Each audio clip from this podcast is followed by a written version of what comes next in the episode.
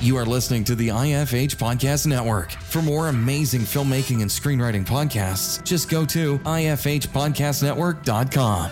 Welcome to the Bulletproof Screenwriting Podcast, episode number 283. Good things happen to those who hustle. Anaïs Nin.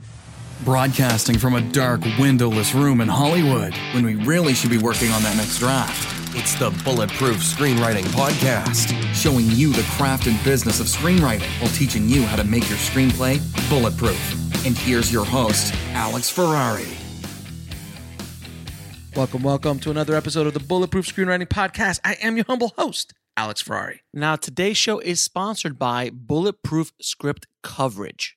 Now, unlike other script coverage services, Bulletproof Script Coverage actually focuses on the kind of project you are and the goals of the project you are. So we actually break it down by three categories micro budget, indie film market, and studio film. There's no reason to get coverage from a reader that's used to reading tentpole movies when your movie's going to be done for $100,000. And we wanted to focus on that at Bulletproof Script Coverage.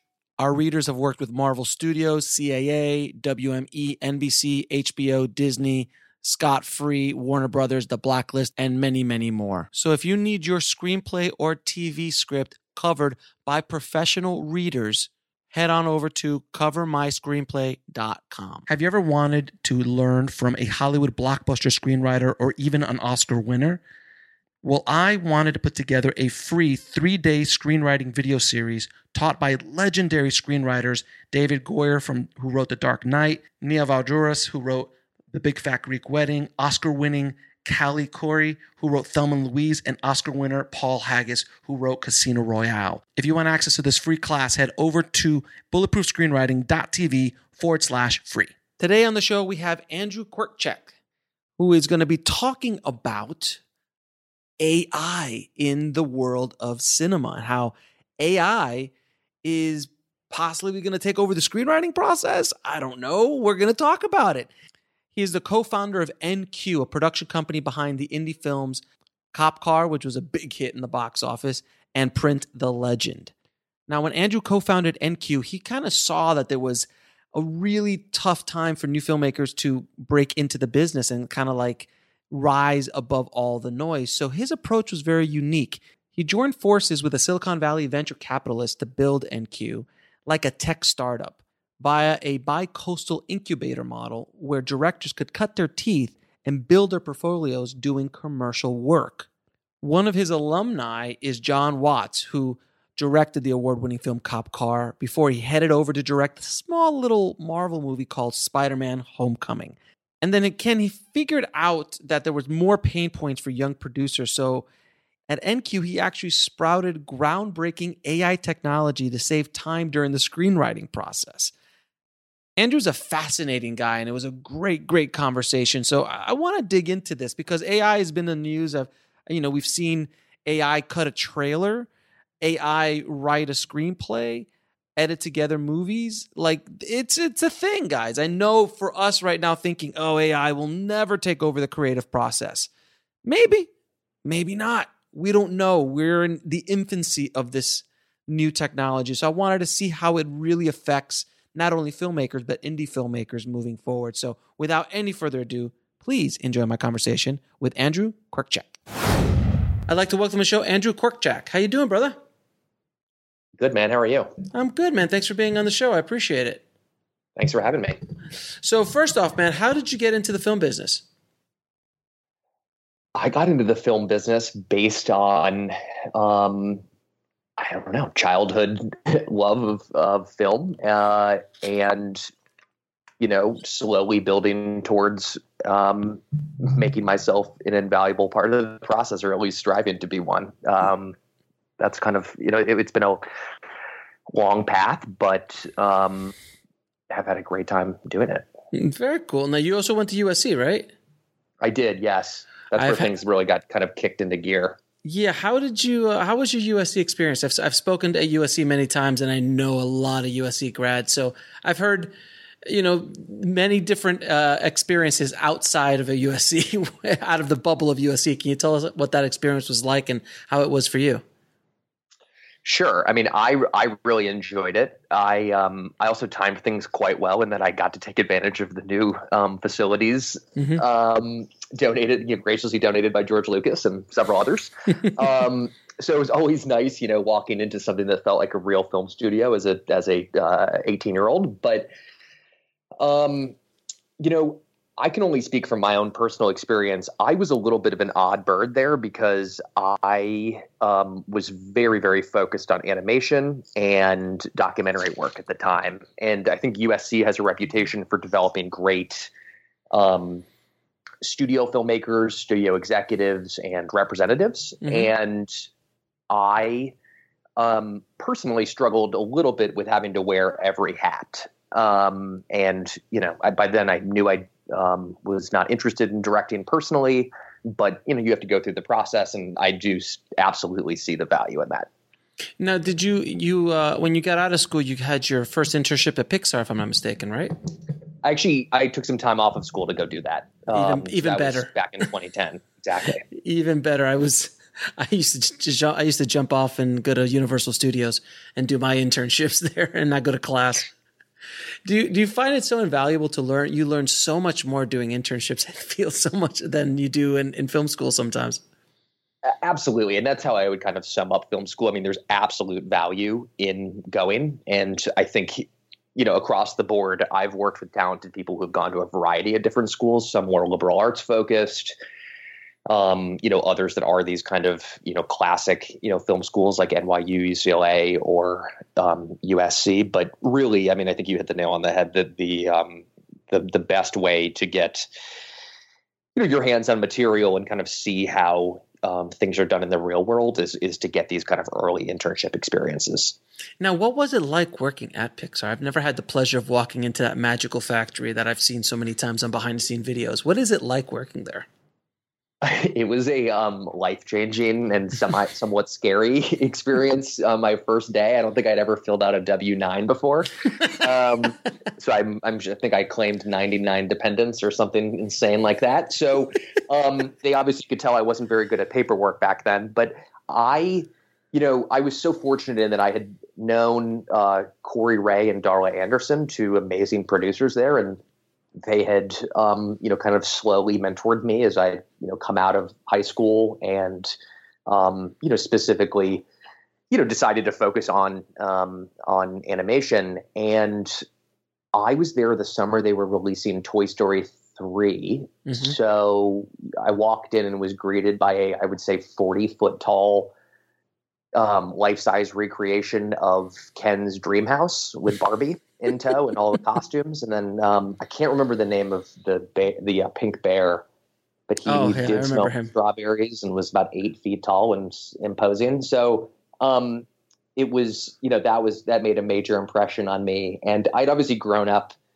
You know, on their movies. I'd also been the same age as Andy in every Toy Story movie, Toy Story movie as they had been released, so um, it felt personal. But I was lucky enough to get to work on Monsters University, which was in its early stages uh, at that point.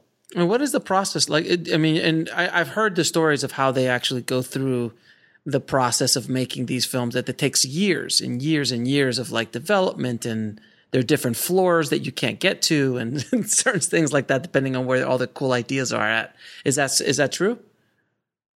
Yeah, it, it is, you know, it is fairly segmented in a way. I mean, Mhm. there's a great alleyway of animators who, based on the you know breadth of work that they're asked to do, you know, on a daily basis, they are, um, you know, allowed to build out their offices in whatever way um, they desire. I mean, I saw hidden whiskey rooms and tiki bars, and it wasn't all you know drinking establishments, but you know all kinds of different you know cool stuff to kind of make it personal because you know uh, that's it, they're the best of the best, and it's a demanding environment.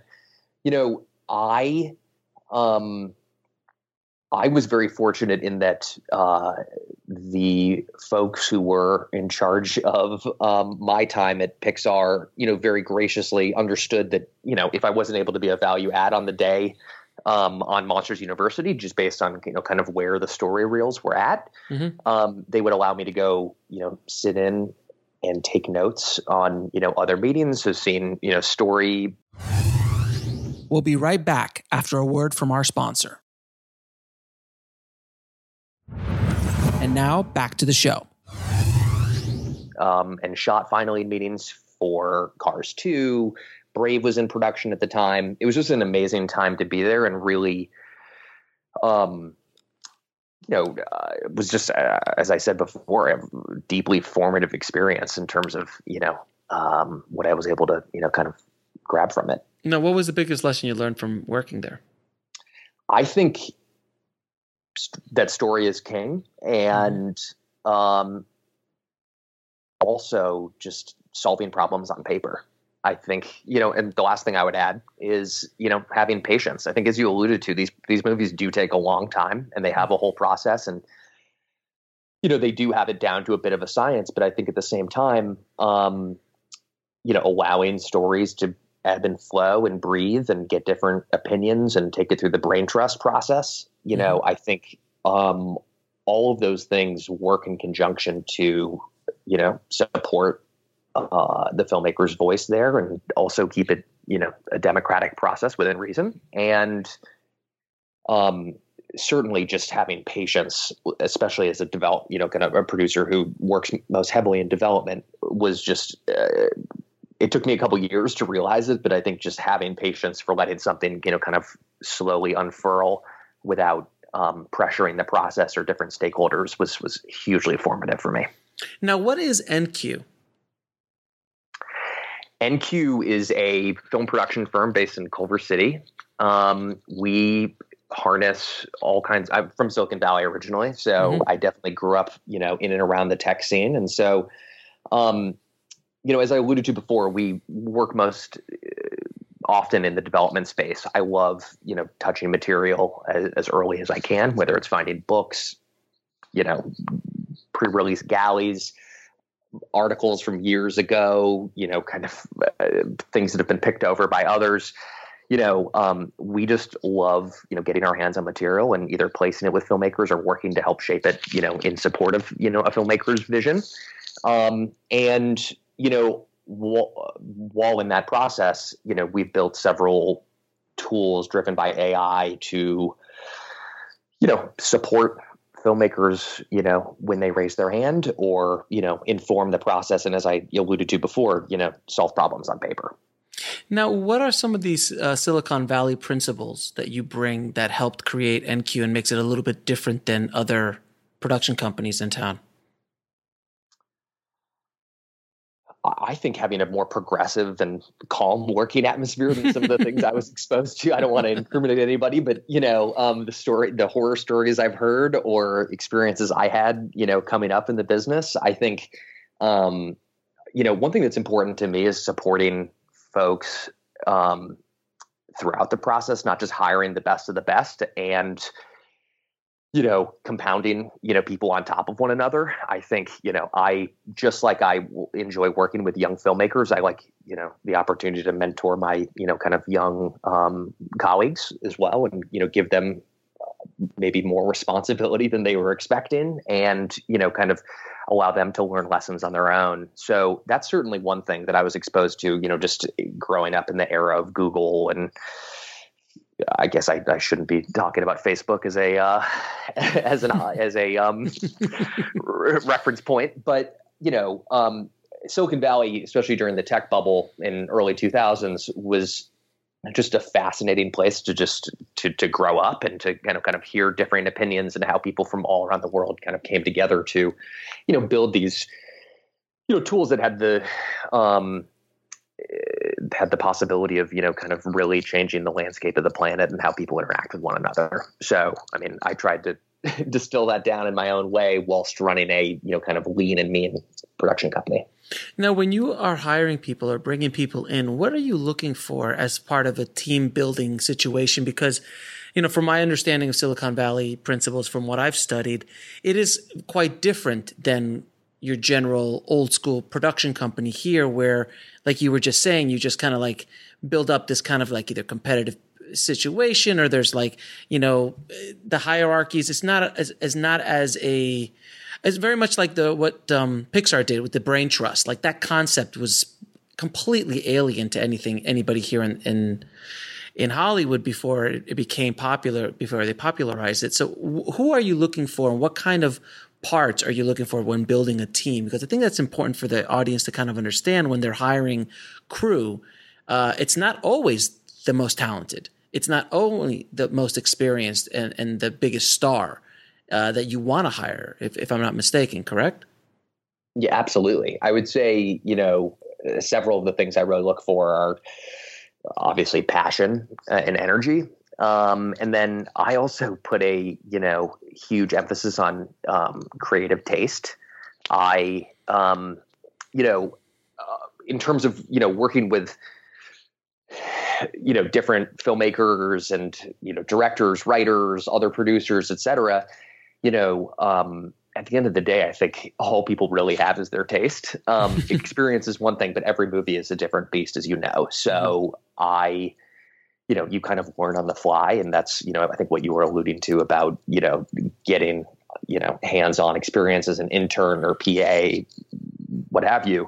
So i you know i do place a you know a big part of my interview process really is talking about movies and and tv shows that people enjoy what they enjoy about them. And you know, helping to understand, you know, kind of how that taste profile fits in to a company like End Cue and also challenges, you know, uh, those that are already there. Now, can you tell me a little bit about the script writing AI that you created, that your company created, which I find fairly scary and fascinating both at the same time? sure, it's not meant to be. It's not meant to be scary. So this actually originated with a filmmaker uh, named Oscar Sharp, who had teamed up with a AI researcher named Ross Goodwin. Um, I was not involved in the early days of their, uh, you know, of, of, them kind of philosophically, you know, putting this stuff together. But that resulted in a project called Sunspring um, mm-hmm. that we submitted to the, I believe, London 48 Hour Film Festival. Mm-hmm. And, you know, I, I, I was kind of caught hook, line, and sinker by them and their pitch, you know, in terms of getting involved and the opportunity to just shoot over a weekend and be done was also very attractive. Um, so you know, it, that was a fascinating experience. We worked with Thomas Middleditch on it, who did an amazing job of kind of selling the technology, even though narratively it didn't, um, you know, make a ton of sense, if you will. Mm-hmm. Um, so from there, you know, it was clear that um, the response that I felt I would get and just person in terms of my personal philosophy it was that um, replacing screenwriters was not something I was interested in, um, and that screenwriters are some of the you know people I enjoy working with most. And so we then you know took a step back and tried to figure out you know a way in which um, you know we were able to support folks and really you know arm them with tools that you know uh, as I said, aid their aid their process, you know, kind of from script to screen. So, you know, whether it's you know helping with you know story breakdowns, um, giving you know some perspective and advice on structure, at least tracking structural changes, um, especially for more complicated, you know, kind of uh, structural um, situations. Mm-hmm. I think that's been you know a very helpful tool, and specifically that's one where you know Jon Watts has been an amazing resource as a you know kind of um, admitted structure nerd. Mm-hmm. Um, and you know, selfishly for my purposes, um, one of the things that's been amazing, you know, in terms of harnessing AI has been um, specifically applying that technology to the budgeting and scheduling process, mm-hmm. which is something that you know um, I am not a line producer. Um, I work with lots of amazing line producers who make my life far easier than it should be. Mm-hmm. Um, however, it is a process working with them, and it um, you know scripts evolve, all this kind of stuff, and you know I get sent a variety of different you know material where you know people are kind of ballparking numbers over the phone and i've learned my lessons in the past about backing into you know specific numbers and so building a tool where i'm just at least able to kind of drag and drop a pdf and get a um, you know kind of budget top sheet just as a ballpark for my own internal purposes has been has proven totally invaluable So Um, stop right there. So you actually have an you have a program that does that. Like literally, you drop a screenplay on there, and it will give you a, a rough estimate of what this thing's going to cost. We do, yeah. That's insane. We'll be right back after a word from our sponsor. And now back to the show. it's been a lot and it's been a lot of fun to develop i'm very fortunate to work with some incredibly smart um, folks um, who you know took a major interest in um, applying their problem solving skills from a totally different discipline and have you know attempted to kind of make my life easier and and, Is, and is this something that's just internally used, or do you actually have it out for sale, or is that For now it is. It's not. It's not for sale yet. We, um, you know, this, as I'm sure you you're aware, you know, this industry, especially from the studio level down, is is fairly tech averse. Yes. Um, Why is that? And you know what? I, people are set in their ways, and I think Mhm. you know what I hear time and time again is that movies have been made the same way for a hundred plus years, and why change it now? So. Right. That's what Netflix um, said. Yeah, exactly. so, you know, I think, you know, for now, it's been the kind of thing that I've, um, you know, shared with friends and other line producers. And, and again, we're very early days in this, you know, kind of stuff. And so I would kind of characterize as, a, as an experimental software still, but, you know, still one that informs our process and that is just constantly, you know, fun to interact with. Now, where do you see AI playing a part in the film business moving forward? I'm going to likely get in trouble for saying this, but I would say that we are probably 20 years away from a convincing AI screenplay, um, you know, that would trick a normal audience. Um, that again, th- this is my personal opinion. So, Sure. and also, you know, I don't want to subjugate writers and I want to support them and, you know, give them more tools, you know, to kind of extend, you know, what folks like myself and, you know, my collaborators and colleagues are able to kind of, you know, help help them do. So, you know, in terms of uh, you know AI applications, I would say certainly you know in the budgeting and scheduling software, which is an art in and of itself, Mm-hmm. and you know talented ads and line producers are just invaluable um, allies to have. You know, heading into you know differently sized movies or when you start to get out of your comfort zone. And I would also say. Um, you know, other people have dabbled in this as well, but just using, um, you know, with all of this Siri and Alexa and Google Voice, you know, technology that's being harnessed, you know, finding a way. One thing that I was interested in as well is, you know, building a kind of virtual table read. Um, so with the same drag and drop kind of software, allowing um, writers or directors to basically uh, be able to bring their script to life just in a you know kind of preliminary sense in advance of sharing it with other human beings in case they were you know um, too modest or unwilling to do so at that stage. I think um, you know just like a writer will often read things out loud as they're writing.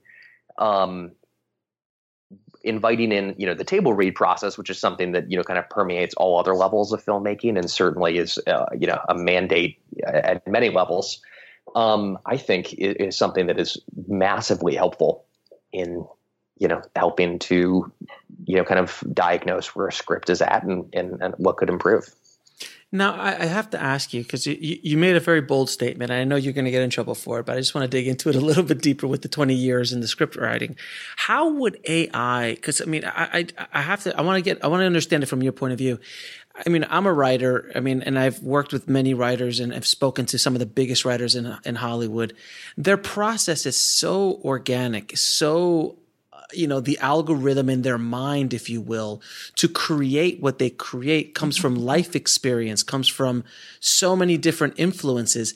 How can an ai even come close to that? Or how would it just work in your opinion? Like how would an ai create? I'm not saying it's not possible. I'm just curious on the process if if there is an answer to that question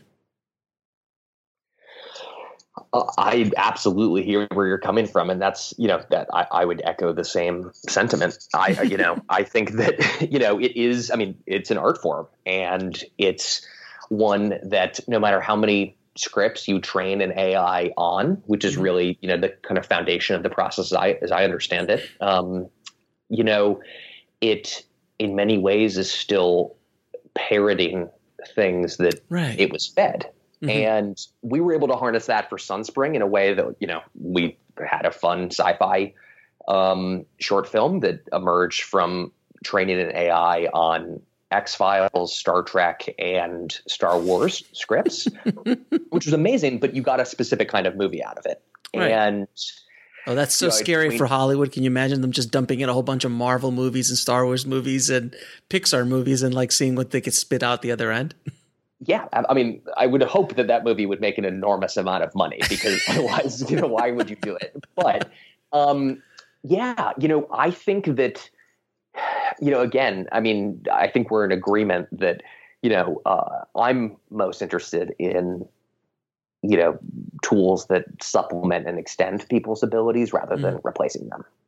Yeah, and I think that's I, I personally think that's where AI will come in into play, where it will make life a lot easier. But I think even like on the budgeting and the scheduling side of things, it might give you a good head start on a process, but then you would need an you know a you know a line producer to come in or a first AD to come in to kind of tweak it. Uh, but it might be able to give you a hell of a head start. Uh, would that make sense? Absolutely, absolutely, and we're seeing this every day in you know with companies like Final Draft and WriterDuet. You know, every few months they're rolling out new you know feature sets you know that are additive to the process and do help organize things. And um, I think that's great. And so if those if that's the easiest point of adoption for you know writers and directors, you know, to kind of find and discover this technology, that's that's awesome and, and in many ways how it should be. Now, do you believe that? Because I agree with you, the studio is so the studios are so stuck in their ways that it's extremely difficult for them for them to even move an inch. Let alone like you know when Netflix showed up, everyone was laughing at them, but then they've literally become one of the biggest studios in town. Uh, doing it in a completely different way and delivering content in a completely different way. Do you believe that a lot of this kind of technology or AI kind of uh, tech would make its way down more into the indie film world more and more of these lower budget films where then it slowly will go up up the ladder I certainly hope so. I mean, um, you know, being a young guy myself, I hope that other, you know, kind of young and up and coming filmmakers I work with, you know, learn the value of these kind of tools, you know, in a way that is additive um, and not a crutch, and you know, can as you would allude as you had alluded to, you know, really um, kind of grow with this and you know when they are major forces of nature within the industry you know kind of make this a mandate as part of their process. So i think just interjecting as early as possible um, in whatever way is supportive. If somebody is interested in, in harnessing this kind of tech um, you know i think that's that's always been our strategy in terms of you know adoption. Uh, do you see an ai directing a film You know, it's funny you mentioned. I saw. I, I believe I can't, I can't remember what studio put it together, but there was a, a very interesting um, AI edited trailer about a year and a half ago, Mhm. um, and you know, it was a little bit, you know, kind of rinse and repeat in a way, but it was still very cool to see a, a polished trailer for po- popular consumption. You know, kind of cut by, I believe, may have been, you know, you, harnessing IBM Watson technology Mhm. you know, in terms of directing, um, again, there's so many points of stimuli Mhm. and parts of the directing process, as you know, that are just meant to be, you know, kind of gut decisions, you know, Right. that right it's art you know come on a on a um you know moment to moment basis that you know i have to admit a computer may be a faster decision maker than you know a human being Mhm. but i can't say it will be as informed you know keeping keeping track of you know uh the artistic goal you know dealing with personnel um continuing a vision for you know for a project or a Mhm. specific scene that's a lot of different stuff to be juggling and so i i hope that it's something that develops but um i i remain skeptical for the time being. Now, and I'm I'm just going to get a little sci-fi here, but wouldn't it be amazing that in the in I don't know when, but at a moment in time where you can literally download your mind to an AI or a computer in the whole consciousness, could you imagine like downloading James Cameron and Steven Spielberg and Chris Nolan eventually, where their their their creative essence continues in a non-traditional or non-organic way. Again, I'm going very sci-fi here. Wouldn't that be an insane thing? Because wouldn't it be cool to see what Hitchcock would be doing today? We'll be right back after a word from our sponsor. And now back to the show. With this technology, or Kubrick doing in today's technology, you know, eh, what do you? I'm just curious what your thoughts about that is. Again, going super sci-fi. I think that could be cool. I mean, you know, it's a good AI extension of masterclass. You know, um, really right. getting into the mind of you know, kind of a you know, a enormously you know talented and and uh, you know special you know kind of group of filmmakers i mean i could i could see that being a very cool you know thing just as long as it doesn't you know create a ceiling for other filmmakers in terms of you know how they want to innovate and um right. you know build their own art form now uh, do you think filmmakers today need to be entrepreneurs in the film business especially independent filmmakers I think I think there's certainly aspects of entrepreneurship that are important. Um, I think just self advocacy is one of the most important things, and that took me personally a little time to you know understand. And that mm-hmm. you know everyone had to start somewhere. I remember someone taking me aside and just saying, "Stop, you know, acting like you're this is your first rodeo, or stop telling people that." You know, like everyone mm-hmm. has a rookie season, and you know you have to build from there. Like everyone started not having any idea what they're doing, mm-hmm. so I think, you know, finding a balance between, you know, self confidence and, you know, also, um, you know, uh, humility um, in terms of, you know, being open to learning the process from people more experienced than you and kind of taking their lessons and, and, and making it work for yourself personally, I think is, um, is important. But, you know, in terms of you know classic entrepreneurship, you know I think you know building some sort of presence and um, bringing groups of people together in a way um, is is likely the most important thing I think in terms of you know making your you know staking your claim and you know kind of making your first steps in the industry. It's really important to have a group.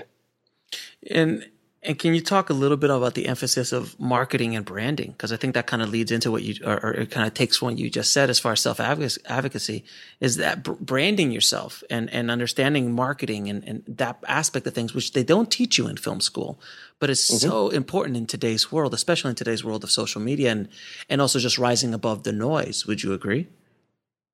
Absolutely. I mean, I would say that you know it's important to be honest with yourself in terms of the the kind of movie you're interested in making, um, especially in your first couple hits at bat.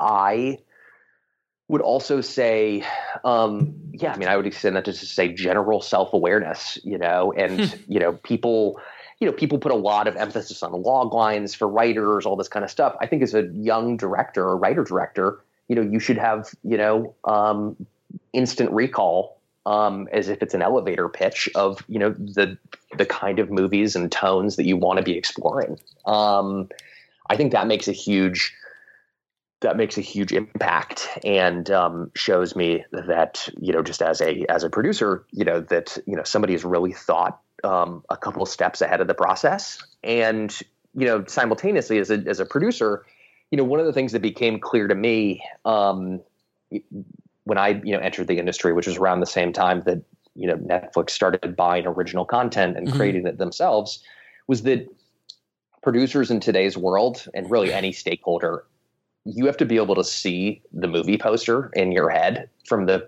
earliest stages of the script um, and I don't mean that cynically in that you you know what actor and you know mm-hmm. yeah, right. color and all this stuff, but you have to know what kind of movie you're making and why you're making it, why it's personal to you and important to be shared with an audience, and isn't just an you know exercise for you know one's own ego, and you know um, really trying to this goes back to kind of solving things on paper. I mean i think just building a game plan um, from a 30000 foot view in terms of what you're trying to accomplish and why um, I think that all plays into you know a level of, that may not be classic entrepreneurship, but that it gives the air of you know being an entrepreneur. I believe.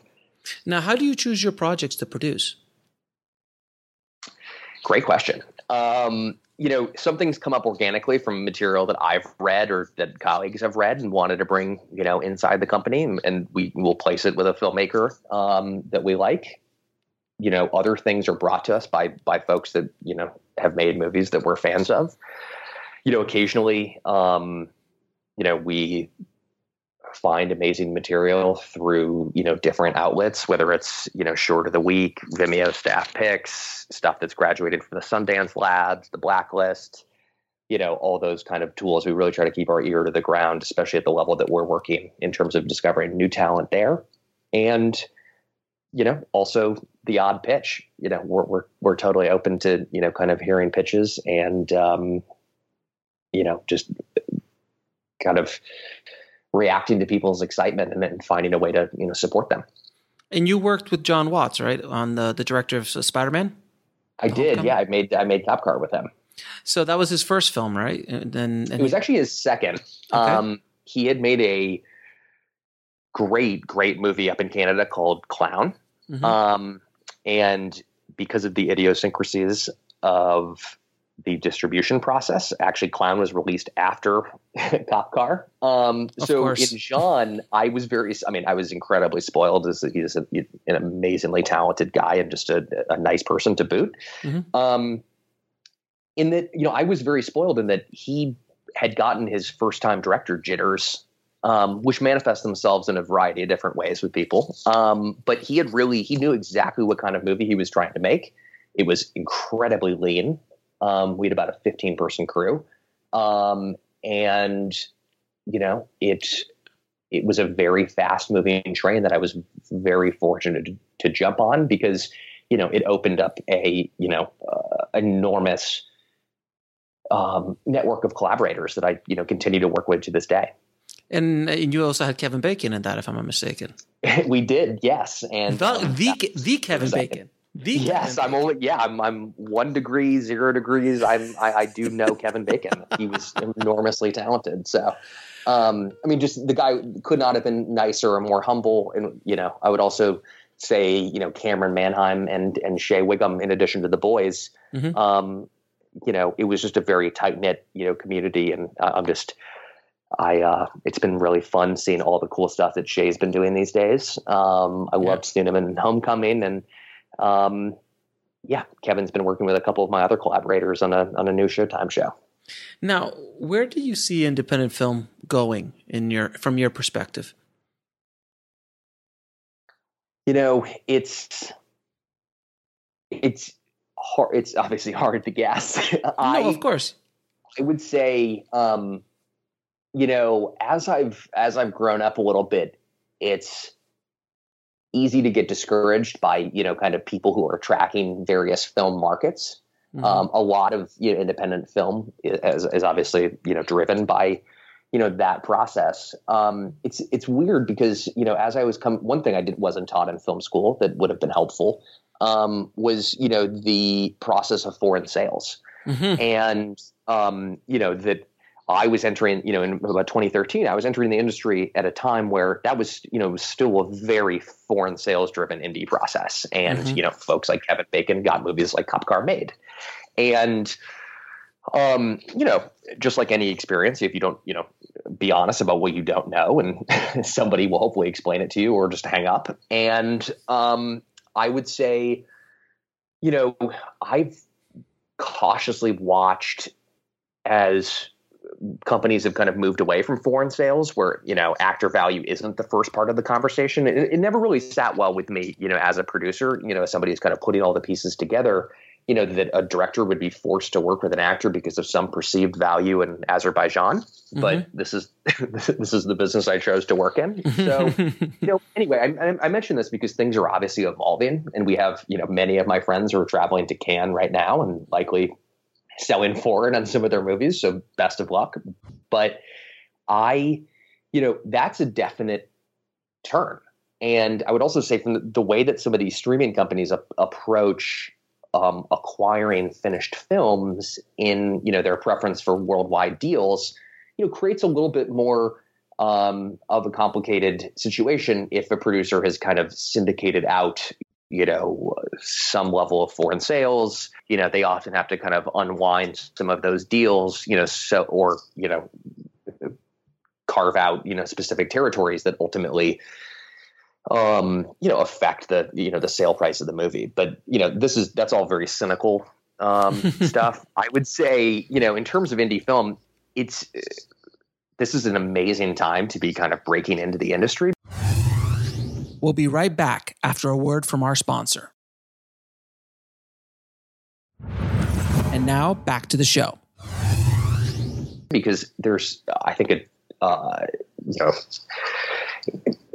information has been democratized in such a way that you know, um, you know, you're able to learn how to make a movie basically from YouTube and mm-hmm. with resources like you run and mm-hmm. you know the kind of you know perspective that you share.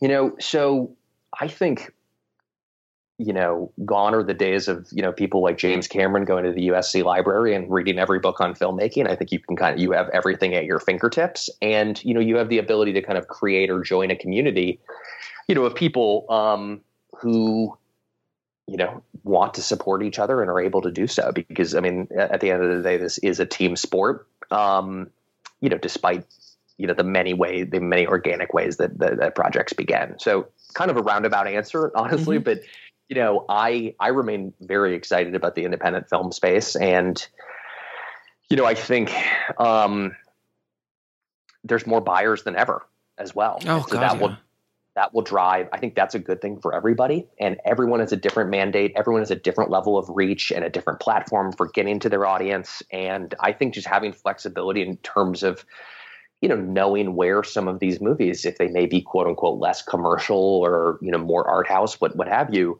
you know, um, having outlets, you know, so these movies can be seen um, in a way or shared in a way other than word of mouth is, is good for everybody. Now, I'm going to ask you a few questions I ask all of my guests. What advice would you give a filmmaker wanting to break into the business today? Watch a ton of movies. And if you like the movie, watch it again and then maybe one more time.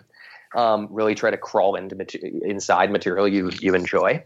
Um, I would say make as many short films as you can. Um, you know, try to work in the commercial space if you're struggling to pay the bills, um, or if you want to, you know, all this stuff. Every pro- every piece of the process in filmmaking seems to, you know, occurs to me to be a, you know, kind of like flexing a muscle. So why not, you know, exercise it? And you know, I would, as I had alluded to before, I think, you know, over the years, I've learned just the value of having, you know, a network and community. And it's okay to come to LA or New York or wherever you live um, and not know anybody. Um, that's what the internet is for. That's what, you know, going to the movies is about. You know, I think trying to find people who are interested in telling similar stories to you or wildly different will inform your process and allow you to support one another.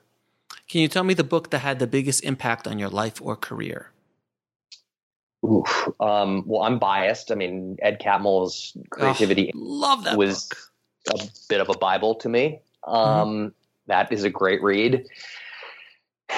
Um, I would say uh, the Savage Detectives by Roberto Bolaño made a mm-hmm. major impression on me. I re- I tend to read almost everything that New York Review of Books puts out. I mean, all of these things kind of inform my process, and I always I make a point, you know, despite the fact that a lot of my day is taken up reading, um, which mm-hmm. I enjoy, and it's kind of integral to my being. Um, I mm-hmm. would say I do make a point to also read for pleasure and not only read things that you know can easily be set up as movies, which is a hole that I've seen several of my friends fall into. right, you can't just can't just uh, read a, a, book anymore without thinking, "Oh, can I option this?" yeah, or feeling like it's a waste of time if you continue. You know, I think I, I try to just put that you know take that hat off for a second, just enjoy something, especially if it's a different discipline that I'm uh, you know aware of already. Now, what is the lesson that took you the longest to learn, whether in the film business or in life? Uh, wow. Um,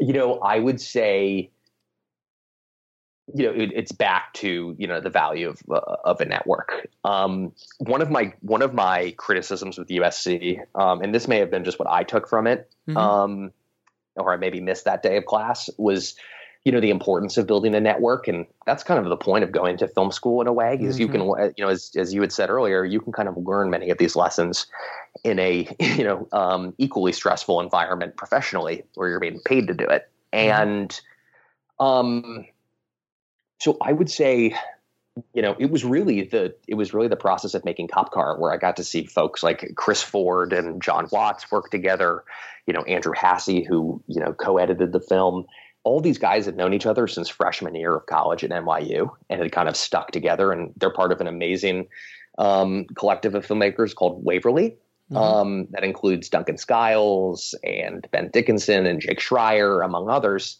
And, you know, that was a really sobering lesson because I basically, um, you know, I started End Cue while I was in my, you know, last year of college. And, um, you know, because of my interests, you know, in animation and documentary work, as I had, uh, you know, outlined before, I didn't necessarily find my tribe at USC.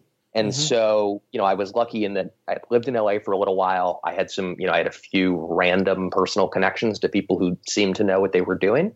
But um, really, I think the importance of, you know, surrounding yourself with great people, people you want to collaborate with, people who have approached things differently than you and who can really challenge your material. Mhm. Often it's my closest friends who give the harshest notes, and there's a time and place for that.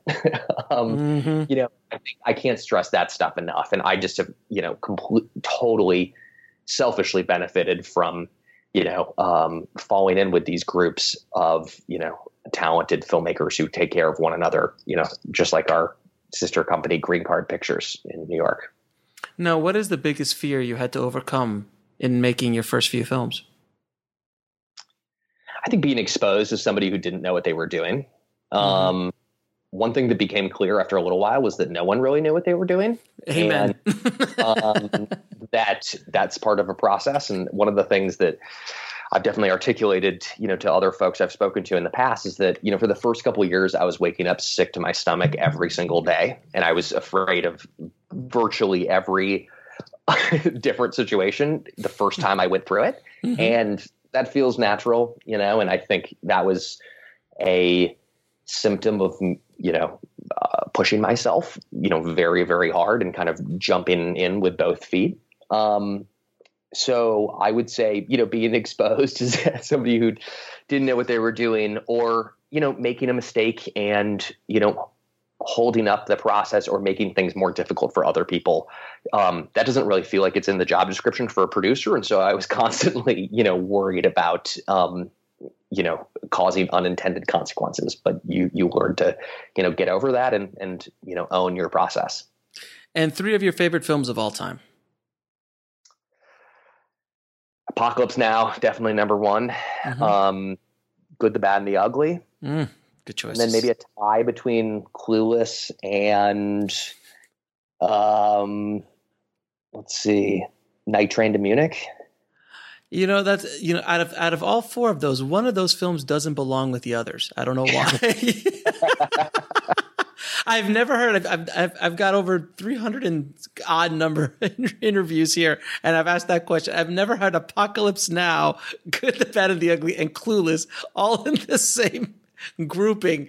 Uh, and Clueless, I personally enjoy and love, but I've just never heard that combination. So very very interesting combo. Good, good. Now, where can people find uh, where can people find you and, and more information about what you're doing? on our website endcue.com um, in addition you know there's other I, i'd alluded to them before but greencardnewyork.com also has some resources um, and information about some of the filmmakers that we work with and support in the commercial production space which as i said before is an amazing way to make a living and you know learn the different you know processes that go into you know making you know movies commercials shorts tv shows all of Mhm. that Mhm. um, I do not have a large social media presence, so you'll have to dig to find me.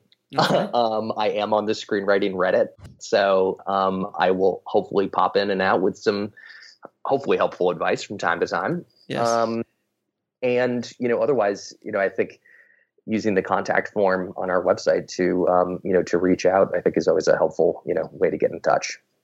Uh, Andrew, man, thank you so much for being on the show. It's been an eye opening experience talking to you about technology and about your perspective on the business. So thank you for dropping some knowledge bombs on the tribe today.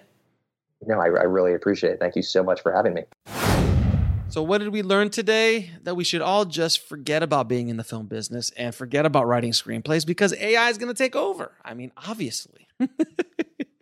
well, guys, I mean, it was a great. Uh, first of all, I want to thank Andrew for coming on the show and and helping us go into a deep dive into AI and what it can actually do for this business. And I think there is a place for AI. I think there is going to be a place for AI in multiple industries around the world. And I don't think the film industry is going to be much different. There's going to be ways that AI is going to be incorporated into our industry and into our business, into our day to day life as filmmakers and screenwriters for that matter. It, it will happen. I mean, it is happening in many ways today. So just keep an eye out. It's always good to keep your ear to the grindstone to see what's coming around the corner because that's where the opportunities lie. That's where, you know, people who are afraid of new technology, people who want to stick to the old way of doing things, they're the ones that get left behind. The first people on YouTube, the first people to shoot with a red camera, the first people to edit digitally as opposed to on, on a flatbed, the first people to go on a streaming service and start releasing their film streaming. All of these innovators, the ones that jump out front of things, they're the ones that take over the industry and they're the big boys or big girls or the big dogs in that space. And that's what you always got to look for. You don't look at what's going on now. You look at what's coming around the corner and try to anticipate as much as you can to jump in on a new platform, a new technology before anybody else does. Sometimes it pops, sometimes it doesn't. But I truly do believe that AI will have a place in our business in a very significant place in the years to come. If you want to get links to anything we spoke about in this episode, head over to the show notes at bulletproofscreenwriting.tv forward slash 283. Thank you so much for listening, guys. As always, keep on writing no matter what. I'll talk to you soon. Thanks for listening to the Bulletproof Screenwriting Podcast at bulletproofscreenwriting.tv.